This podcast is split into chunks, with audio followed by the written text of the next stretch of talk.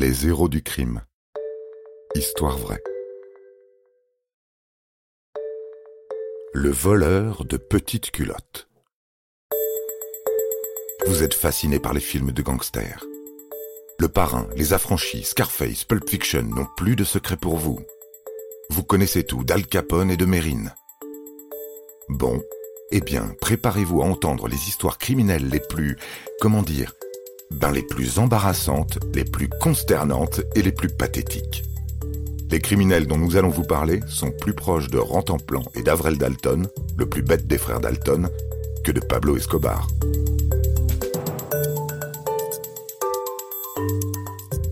Depuis plusieurs semaines, à Prissall, dans le Lancashire, on s'inquiète, on murmure.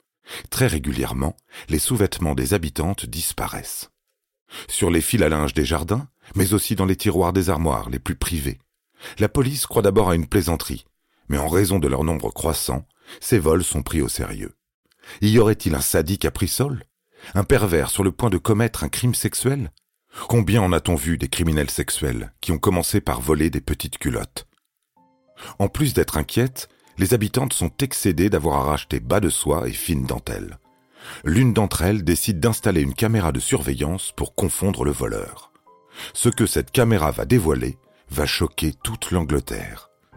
Quand le voleur de lingerie s'introduit chez cette dame, il est aussitôt repéré. Il se rend dans sa chambre, ouvre les tiroirs de la commode et en sort quelques strings qu'il caresse et renifle avec un plaisir évident. On passera sous silence ce qu'il en fait ensuite, une fois son pantalon descendu au niveau des genoux. La caméra n'en perd pas une miette.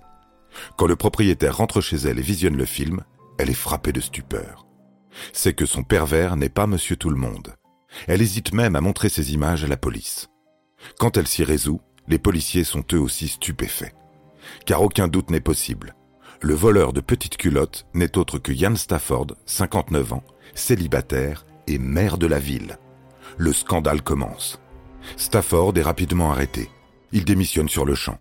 Son domicile est perquisitionné par la police, qui y découvre un nombre conséquent de lingerie féminine réservée à l'usage personnel de Monsieur le maire.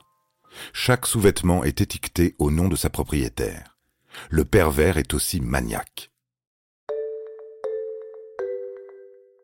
En plus d'être maire, Ian Stafford était aussi un bricoleur et un jardinier, apprécié de ses administrés chez lesquels il effectuait de nombreux travaux. Qui aurait soupçonné le maire d'être un voleur doublé d'un obsédé? On lui confiait même les clés. Ian Stafford a reconnu trois cambriolages, le vol et l'utilisation frauduleuse de lingerie féminine. Il a été condamné à deux ans de prison.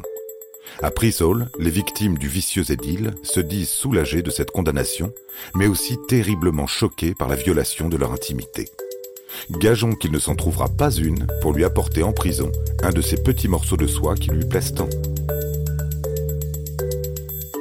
Vous avez aimé cet épisode? N'hésitez pas à le commenter, à le partager et à le noter.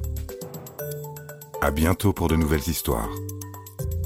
Studio Minuit, créateur de podcasts addictifs.